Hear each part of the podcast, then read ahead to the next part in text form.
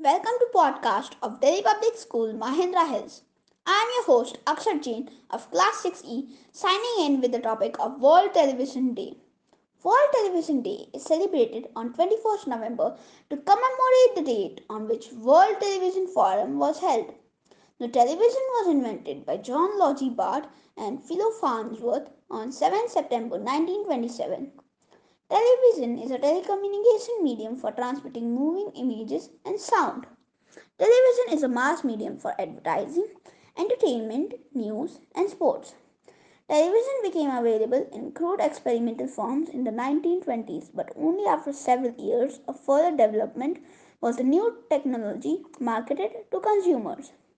After World War II, an improved form of black and white television broadcasting became popular in the United Kingdom and the United States, and television sets became commonplace in homes, businesses, and institutions.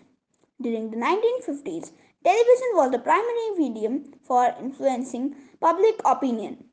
In the mid 1960s, color broadcasting was introduced in the US and most other developed countries. In the late 2000s, Digital television transmissions greatly increased in popularity. Since 2010, with the invention of smart television, internet television has increased the availability of television programs and movies via the internet through streaming video services such as Netflix, Amazon Prime Video, and Disney Hotstar. In 2013, 79% of the world's households owned a television set. Television signals were initially distributed only as television uh, uh, using uh, terrestrial television using high powered radio frequency television. A visual display that this uh, device that lacks a tuner is correctly called a video monitor rather than a television.